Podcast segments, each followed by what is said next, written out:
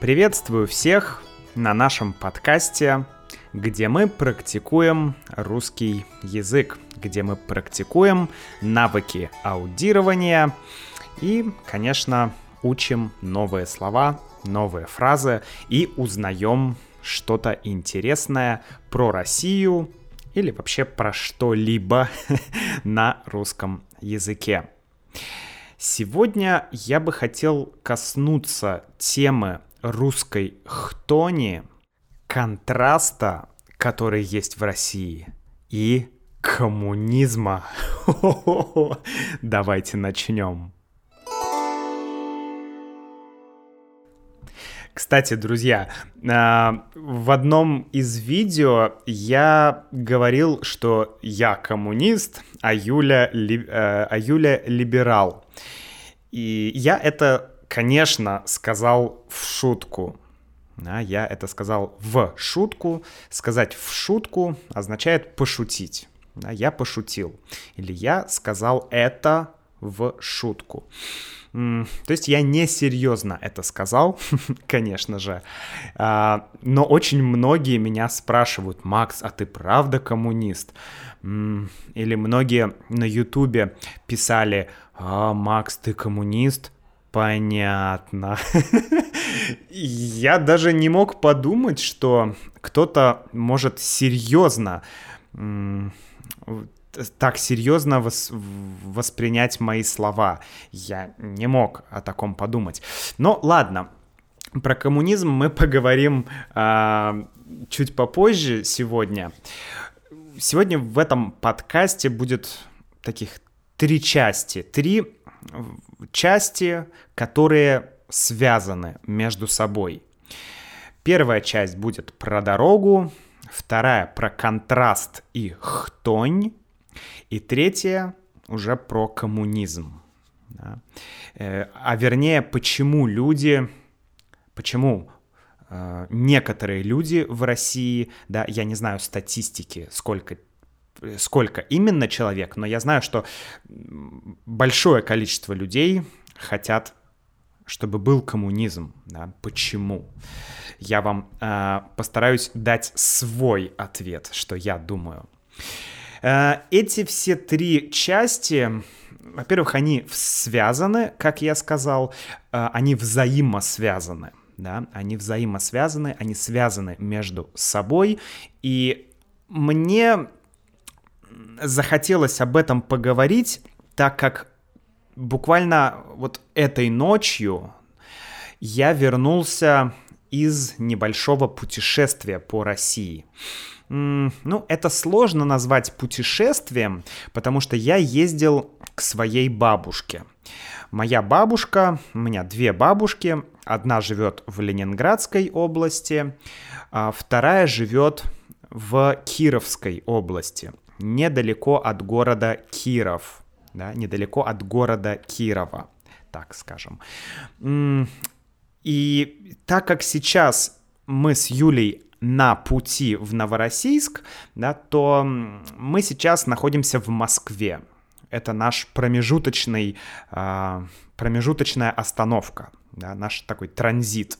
Мы чуть-чуть побудем в Москве и потом поедем в Новороссийск. А, я решил, что это отличный случай, это идеальный случай, чтобы съездить и навестить мою бабушку которая живет в Кировской области. Во-первых, у меня есть новая машина. Во-вторых, из Москвы ехать удобнее, чем из Санкт-Петербурга. А, чтобы вы понимали, Киров — это на северо-восток от Москвы. То есть это достаточно северный город. То есть... Вообще, если мы говорим про Россию, да, и в этом путешествии, ну, в этой поездке, правильно сказать, я проезжал часть так называемого Золотого кольца. Наверное, вы слышали, что, что есть такое понятие «золотое кольцо России». Золотое кольцо. Что это за кольцо? Да? Кольцо — это круг. Да? Кольцо — это то, что люди носят на пальце. Ну, самый хороший пример это у Фродо было кольцо. Фродо и кольцо, да. Так вот, э, золотое кольцо, э, русское, кольцо, русское золотое кольцо — это дорога. Дорога в виде кольца, то есть дорога идет кругом, и на этом маршруте, на этой дороге находится ряд городов, то есть несколько городов, очень известных, очень красивых, очень старых русских городов. А, это и Кострома, и Ярославль, и Суздаль, и Ростов Великий, и многие-многие-многие другие города. Да, можете погуглить, что такое Золотое кольцо. И это популярный туристический маршрут в России. Ты можешь... А, есть специальные туры, да, э, туристические автобусы. Да, тур, э, ты можешь купить тур и поехать на туристическом автобусе, вот так сделать круг, да, проехать это кольцо и посмотреть все эти города. По-моему, есть даже маленькое кольцо и большое кольцо. То есть есть несколько вариантов этого маршрута. Но не суть. Я проехал часть, э, маленькую часть этого золотого кольца, пока ехал к бабушке. Я проехал город Ярославль, город Ростов и Кострома. Вот эти три города я проехал. Эти города, это такие прям, ну вот прям русские-русские города. И по архитектуре, и по природе, и по климату. Вообще, когда мы говорим э, Россия, когда мы не имеем в виду Понятно, что Россия очень разная, Россия большая, да. Есть Калининград, есть Дальний Восток, есть Санкт-Петербург. И есть Сочи. Это три абсолютно разных места.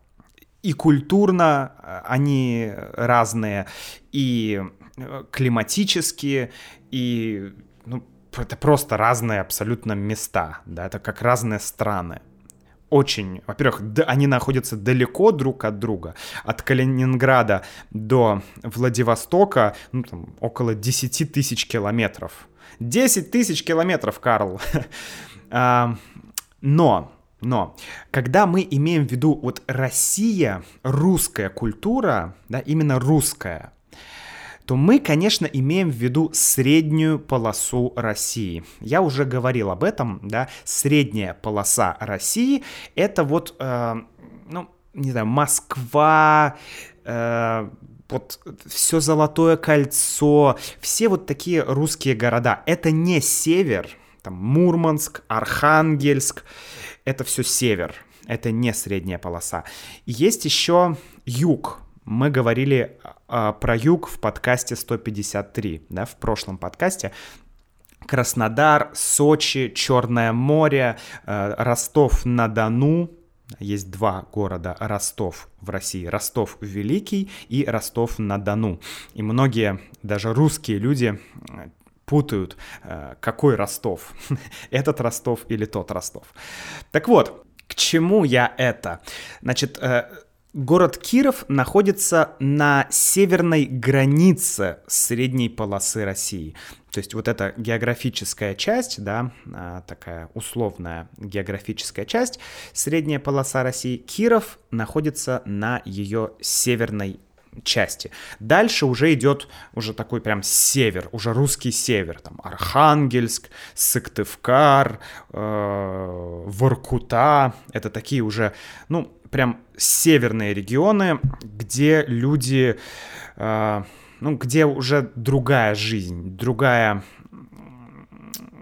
В чем разница? Давайте кратко. Э, крайний север — это в основном место, где находятся какие-то промышленные комплексы. Например, там добывают нефть, да, например. Я не знаю точно, что добывают в Сыктывкаре, но, возможно, там добывают нефть или какие-нибудь полезные э, ископаемые, там, не знаю, алмазы, может, уголь, может, еще что-то. Честно, не буду сейчас смотреть, это не важно. Но суть в том, что там происходит добыча полезных ископаемых. То есть все северные, самые крайне северные города России, они в основном промышленные. То есть туда люди едут, чтобы работать, зарабатывать деньги.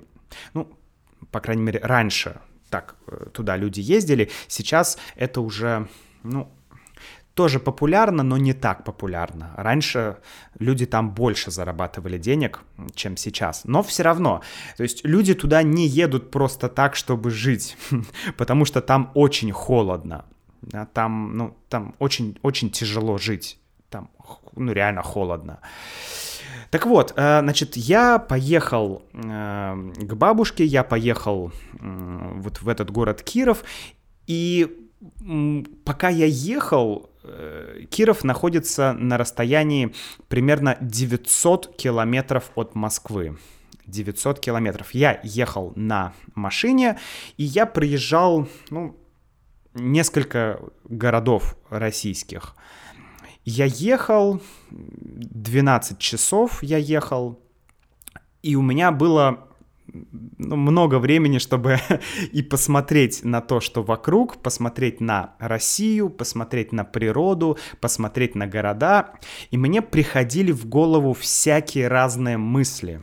И мне очень хотелось с вами поделиться этими мыслями, но я даже попытался записать подкаст в машине, но, к сожалению, в машине было шумно. Стоял такой гул, да, высокая скорость, э, и в машине такой звук, да, мы, такой звук мы называем гул, да, гул, гу, вот был гул, поэтому было некомфортно, неудобно записывать. Э, давайте начнем с первой части. Про дорогу. Что я когда ехал, что я видел и какие особенности я заметил. Э, ну, первая интересная особенность. Я не знаю, есть ли в ваших странах такие вещи. Если есть, напишите мне. А может быть, в вашей стране есть какая-то другая особенность. Пожалуйста, оставьте комментарий на сайте russianwithmax.com. Очень интересно. Так вот, первая особенность. Когда ты едешь и видишь перед собой грузовик, да, или фуру, фура, грузовик, да, большая машина, а, и ты хочешь ее обогнать, то водитель грузовика может тебе помочь. Есть такая, ну, давайте скажем, традиция, да, ты едешь за грузовиком, то есть впереди тебя грузовик, ты хочешь обогнать грузовик, и тебе бывает сложно увидеть, есть впереди на встречной полосе машины или нет машин. Да, если нет машин, то можно обгонять. Если есть машина, то если ты начнешь обгон, да, будет авария, ты столкнешься с другой машиной, это опасно. И это происходит на дорогах, где одна полоса идет в одну сторону и одна полоса в другую сторону. То есть бывают дороги, например, две полосы в одну сторону, две полосы в другую сторону. Тогда такой проблемы нет. Но часто в России, если особенно это далеко от больших городов, дорога имеет только одну полосу. Одна полоса туда, да, другая полоса сюда. Все.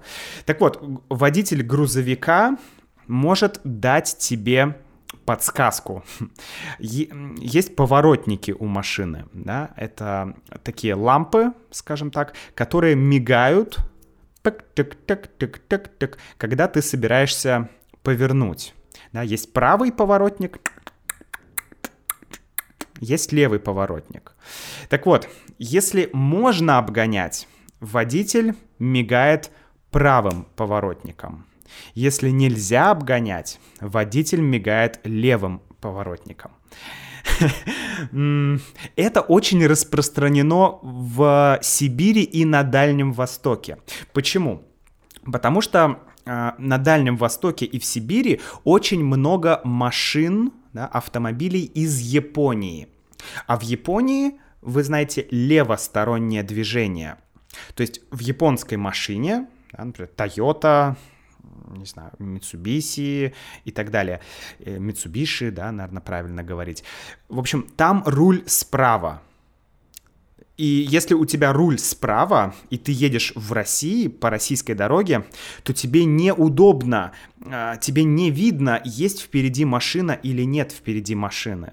Поэтому э, водители грузовиков часто помогают. Они мигают левым поворотником значит, можно обгонять, и водитель начинает обгон.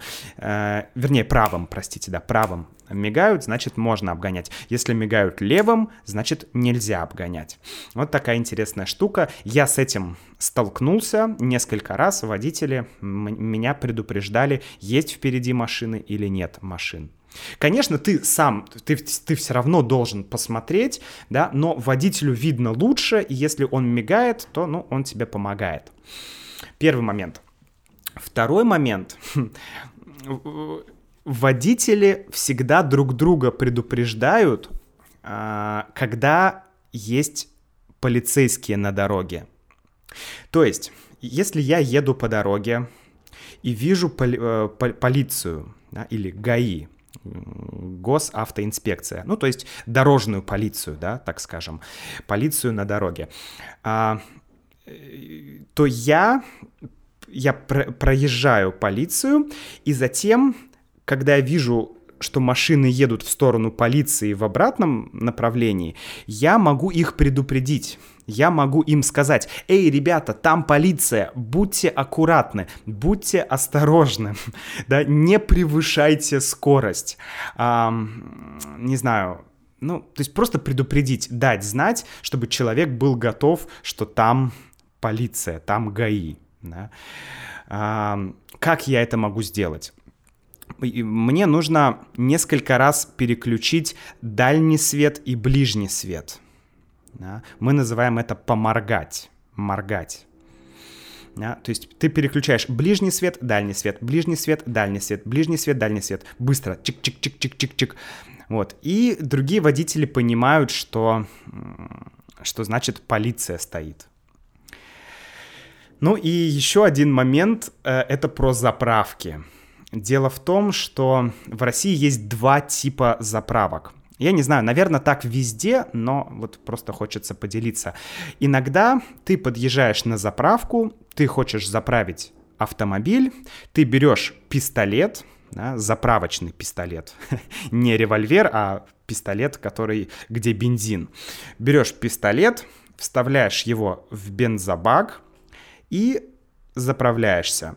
Затем э, убираешь пистолет, идешь в кассу и оплачиваешь бензин. Первый вариант. Самый хороший вариант. Второй вариант — это если тебе нужно сначала пойти в кассу, сказать, что мне нужно заправиться, э, там, не знаю, мне нужно 30 литров бензина, или мне нужно 25 литров бензина. Ты платишь и потом заправляешься. Это неудобно.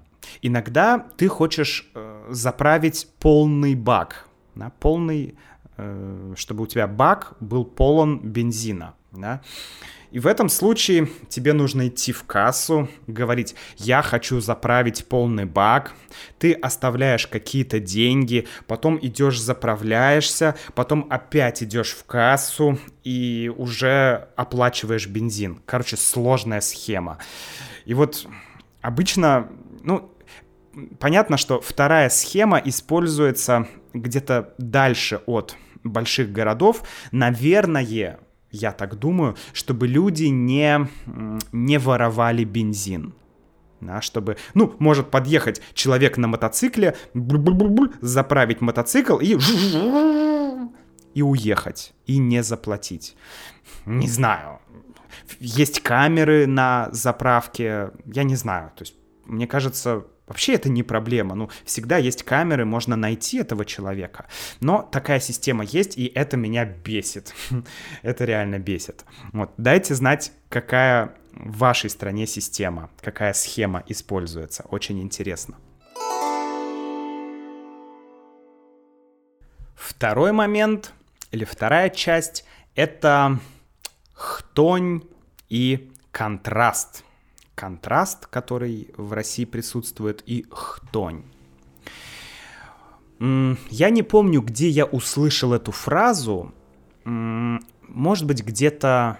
Ладно, не помню. Но, в общем, один человек сказал, что, возможно, это кто-то был у Дудя. Дудь вдуть. Это популярный YouTube-канал, где Юрий Дудь берет интервью у разных людей. Возможно, это был Дмитрий Орлов или человек по имени Орлов, э, стендап-комик. По-моему, это он сказал, что Россия... Ну, неважно. Короче, фраза «Россия — это хтонь и церкви». Ну, не вся Россия, а про некоторые места, да, что это хтонь и церкви. Мне так запомнилась эта фраза, что я не могу от нее отделаться. Каждый раз, когда я проезжаю какие-то маленькие, разрушенные, покинутые городки, у меня возникает вот эта фраза «хтонь и церкви». Хтонь и церкви. Давайте разберемся, что такое хтонь. Хтонь сейчас ну, такое довольно популярное слово среди прогрессивной молодежи так скажем, да, или среди каких-то интеллектуальных, может быть, людей. Хтонь.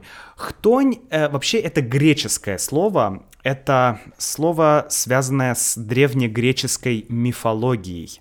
И ну, в Древней Греции хтонь э, это было что-то связанное с подземным миром, с подземным царством, что-то мистическое, что-то таинственное, что-то иррациональное, какая-то темная сила. Да? Сейчас, в, сов... ну, вот, э, в настоящее время под хтонь имеет несколько значений. Да? Э, такое более широкое понятие хтони — это ну, такая атмосфера, опять же, чего-то ужасного, чего-то иррационального, атмосфера чего-то неведомого. Вот знаете, если вы читали произведение Говарда Лавкрафта, то вот мне кажется, эту атмосферу можно описать как хтонь. То есть и страх, и что-то непонятное, и мистическое, вот, вот такое что-то. Но когда мы говорим «русская хтонь», и вот сейчас в современном русском языке, э, когда мы в социальных сетях говорим «хтонь», то обычно мы имеем в виду какой-то упадок, какую-то разруху. Может быть, самое лучшее, самый лучший синоним — это уныние да, уныние. Такой вот, э, знаете, вот Шарль Бадлер, например, французский поэт, тоже, мне кажется, можно его э, проассоциировать со словом «хтонь». Да, вот это вот поэзия такая мрачная. Так вот, русская хтонь обычно это означает что-то разрушенное, что-то уродливое, что-то вот непонятное. Это такая большая концепция, о ней, наверное, лучше говорить в отдельном подкасте, но она как будто отражает, вот эта фраза «хтонь» и «церкви», она как будто отражает действительность очень многих маленьких российских городов. Я хочу сделать небольшую ремарку. Мне многие писали, что Макс, ну ладно, не многие, но были несколько человек, которые, ну вообще один или два человека, наверное, такие встречались, которые писали, что «Макс, ты критикуешь Россию, у тебя только одна критика, э, расскажи что-нибудь хорошее» и так далее. Так вот, я хочу сказать, что я не критикую, я говорю о том, что я вижу, я говорю о том, какие настроения есть у людей в России.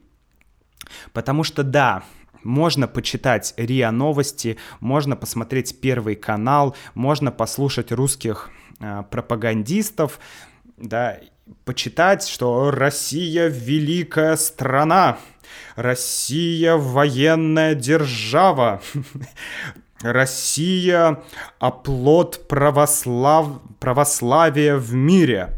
Э, не знаю, и другое. Да, вот я это все не люблю. Я не люблю эту браваду. Да, бравада. Кстати, бравада, наверное, от английского brave, я так думаю, да, бравада. То есть такая хвала, хвалебные речи. То есть когда кто-то, знаете, с таким пафосом говорит, что вот Россия — оплот православной культуры. Да, вот это вот все, но... Эх, ну, это не знаю, это не то, что есть на самом деле.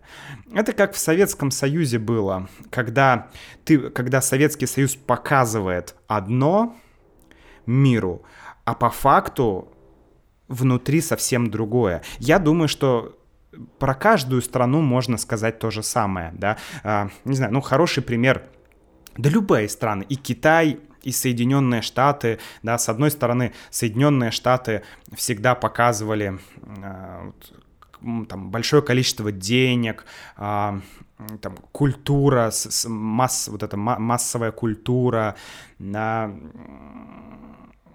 что у людей есть огромное количество там, красивых домов, автомобилей и так далее да, но есть Row, есть какие-то проблемы внутри э, Америки, и вот мне гораздо интересней погрузиться вглубь культуры, да, вглубь страны, так же, как и Китай.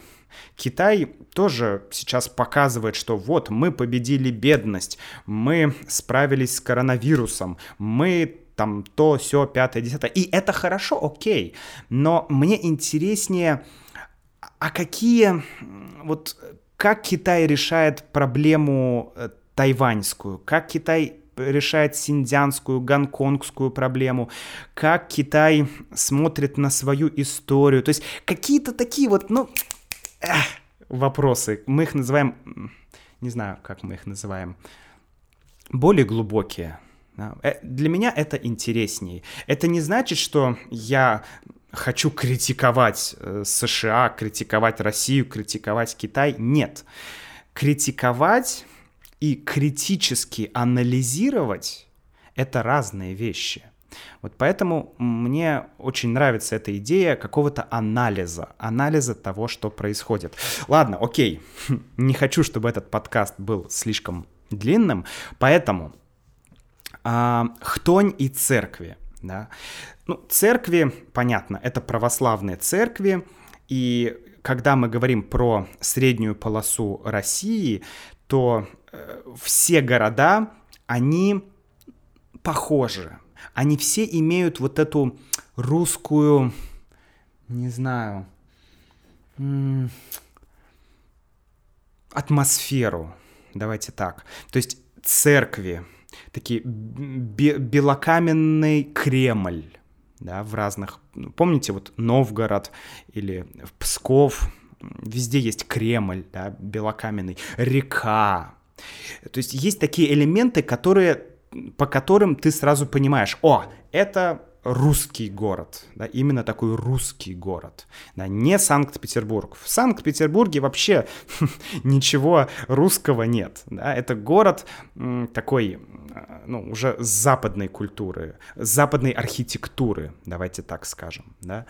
А, даже Москва, она совершенно другая. Москва — это русский город. В Санкт-Петербурге нет совсем такого ощущения. Поэтому, когда я, я всю жизнь жил в Санкт-Петербурге, да, и когда я езжу по э, средней полосе России, Санкт-Петербург все-таки это не совсем, да, средняя полоса России, это такой, это другой город то мне всегда интересно, потому что это новая для меня архитектура, новый вид России. Да. Так вот, а, маленький город, куда я приехал к бабушке, где живет несколько тысяч человек, я посмотрел на этот город, и у меня было видео про этот город. Я снимал видео а, я оставлю ссылку в описании к этому подкасту. Я показывал там этот город. Я показывал его недостатки. И это было два года назад. Сейчас, через два года, я вновь приехал в этот город. Ну, к сожалению, вообще ничего не изменилось. Вообще ничего не изменилось, друзья. Как это и был старый маленький город, э, разрушающийся, так он сейчас и есть. Ну, давайте так, я вам немножко э, нарисую картину этого города. Значит, старые здания, построенные сто лет назад и больше. Да? То есть реально старые исторические здания, исторические дома. Красивые дома раньше были, сейчас они выглядят очень такими убитыми, как мы говорим, да, такие убитые здания в плане, ну, разрушенные, в плохом состоянии. Дорога Дорога, знаете, мне кажется, эта дорога выглядит так, как выглядела дорога в Ленинграде в 1944 году. Действительно, как будто вчера эту дорогу бомбили. Это не дорога, это, я не знаю, это, это яма. Каждые каждые, каждые 50 сантиметров яма. Ты твоя скорость 10 километров в час по этой дороге. Максимум 10 километров в час. Иногда 15 километров в час. Потому что одни ямы.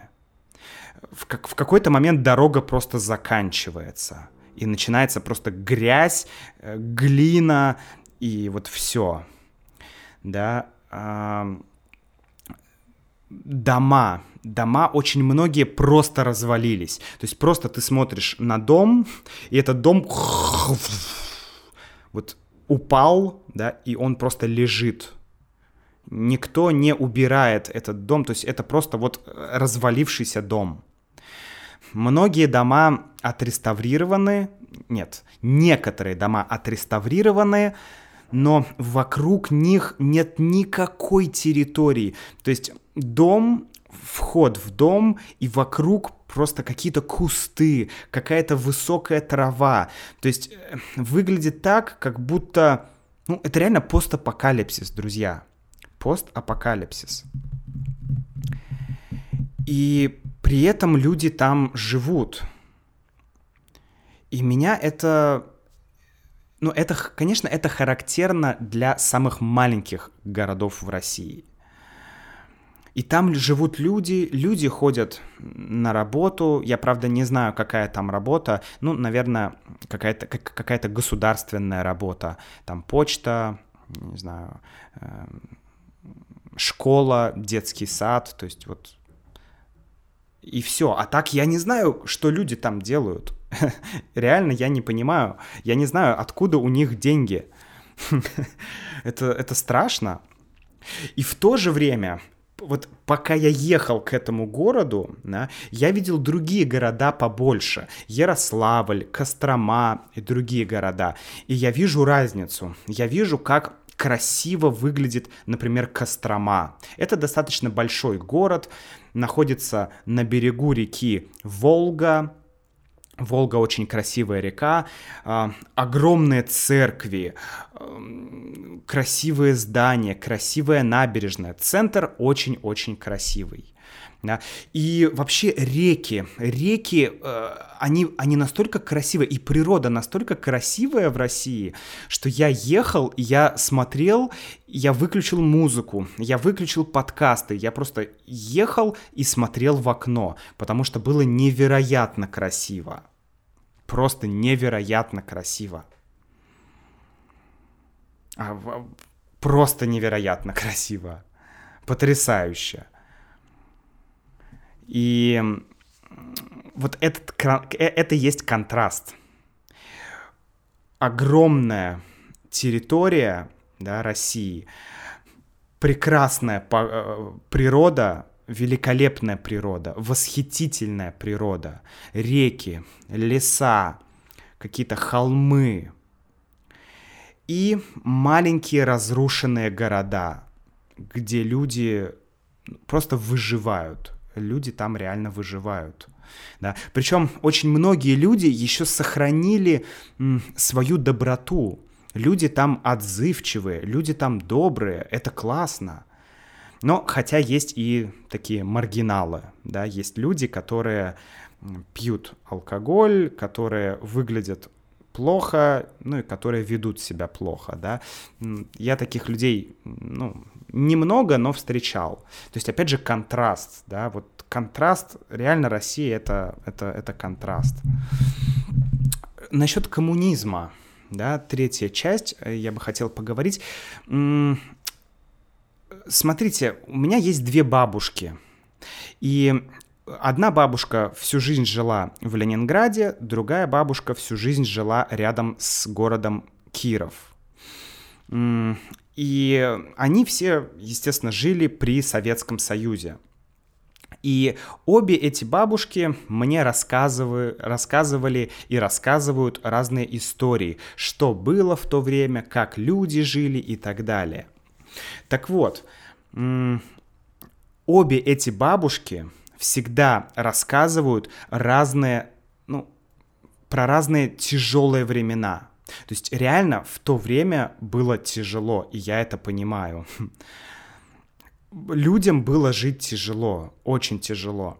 Несмотря на то, что э, Советский Союз э, запустил спутник, да, э, создал, там, не знаю, ядерный реактор, э, создал, э, ну, много было разных, э, самолет, да, реактивный самолет, много чего было, но там атомный ледокол Ленин, да, много было разных открытий. Гагарин полетел в космос, да, человек полетел в космос.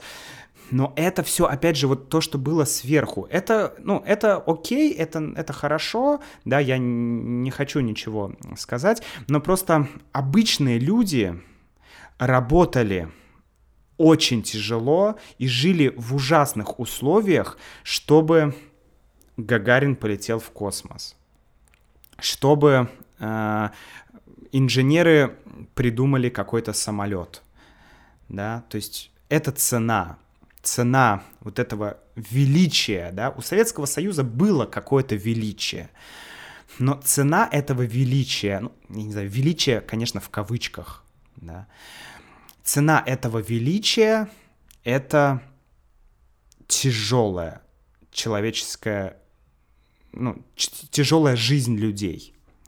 Бабушки постоянно рассказывают, как кто-то кого-то убил, как эм, муж бил жену, как какие-то были еще сложности, как был после войны голод, как потом тоже был голод, как было сложно купить мясо, как сложно было купить продукты. Моя бабушка, у одной бабушки были э, животные козы. Э, чтобы, ну, можно было пить молоко. Козы, кролики. У другой бабушки была свинья. У обеих бабушек был огород. То есть нельзя было просто работать и покупать еду. Ты должен был сам выращивать еду. Да? Э, реально очень тяжелая жизнь. Я просто не успею сейчас рассказать те истории, которые рассказывала бабушка, но огромное количество каких-то маргиналов и бандитов. Э, то есть, ну, прям страшно. Как вообще люди жили, я не представляю. Но в то же время многие, например, мой дядя говорит, при Советском Союзе было классно, и он сейчас э, хотел бы, чтобы вернулся с коммунизм, Советский Союз, да. И многие люди этого хотят. Почему? Ну, помимо того, что была трудная жизнь, да, ну, во-первых, трудная жизнь была в 50-х, в 60-х, все-таки в 70-х и 80-х было чуть-чуть полегче, поспокойнее, да. В чем были плюсы Советского Союза? Почему люди хотят, чтобы вновь был коммунизм? Ну, во-первых, при Советском Союзе была плановая экономика, да, я об этом говорил, и все шло сверху. И ресурсы распределялись равномерно для всей России. Конечно, да, была Москва, Петербург, э, там, Новосибирск. Эти города всегда жили чуть лучше.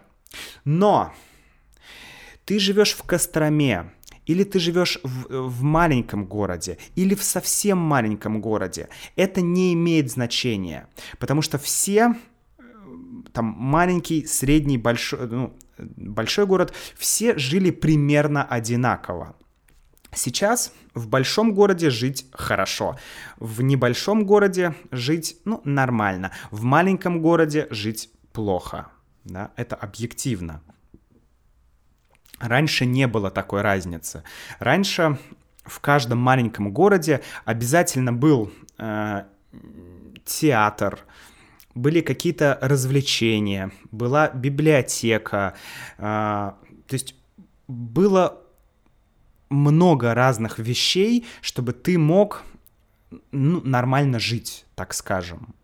Поэтому даже в маленьких городах многие люди были интеллигентными, то есть была некая культура, да, все равно был, была культура у людей даже в маленьких городах.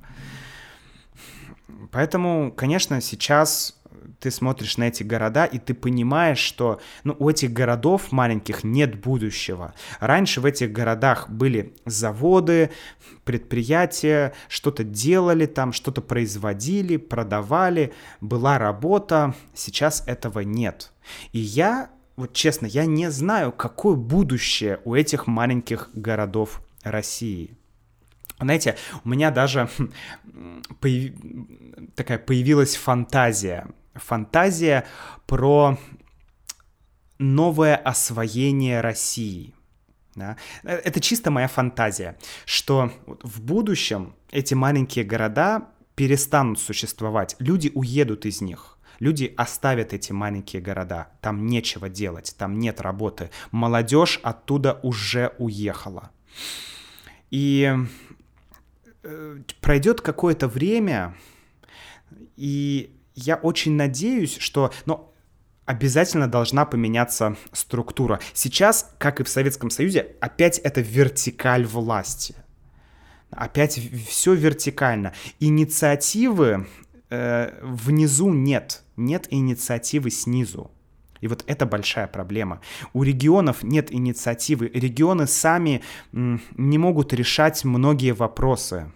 Да, в этом маленьком городе все ждут чего все ждут? Все ждут либо когда э, Москва даст деньги, либо когда придет большой инвестор, откроет завод и будет работа. Все, только два пути. Но так нельзя. Город сам должен пытаться, люди должны проявлять инициативу. Местная власть, местная администрация должна делать что-то. Но администрация только ждет деньги из Москвы или инвестора. То есть это путь в никуда. Должна поменяться эта структура, должна поменяться эта схема. Да? И вот моя фантазия, что когда эта система поменяется, когда будет больше инициативных людей, и когда система будет поощрять инициативы, то люди снова захотят жить в каких-то ну, маленьких городах, в общем, где-то не в Москве что люди будут уезжать из Москвы и, может быть, делать новые какие-то поселения, города или восстанавливать старые города и а, ну, не знаю, например, город фрилансеров. Но почему нет? Зачем фрилансерам жить в Москве? Фрилансеры могут поехать в красивое место на берегу реки а, с потрясающим климатом и построить там какой-то город фрилансеров. Вот, не знаю. Или город еще кого-то, город ремесленников. Представляете, какой-нибудь город, где люди делают какие-то товары своими руками. Или научный город, какой-то, да, город, где собрались ученые, где есть лаборатории, да, вот, ну, что-то такое, знаете, как маленькая силиконовая долина, да, или Кремниевая долина, которая в Сан-Франциско. Вот это классная идея, это мои такие фантазии. Но ладно, друзья, как всегда, я готов говорить еще час, нужно мне останавливаться. В общем, если у вас есть комментарии, то пишите на russianwithmax.com, будет очень интересно. И я думаю, что мы, возможно, еще поговорим про понятие хтони, в России, да, про, поговорим про это понятие русская хтонь, что оно значит. Я думаю, да, это интересный термин. До встречи в следующем эпизоде. Берегите себя.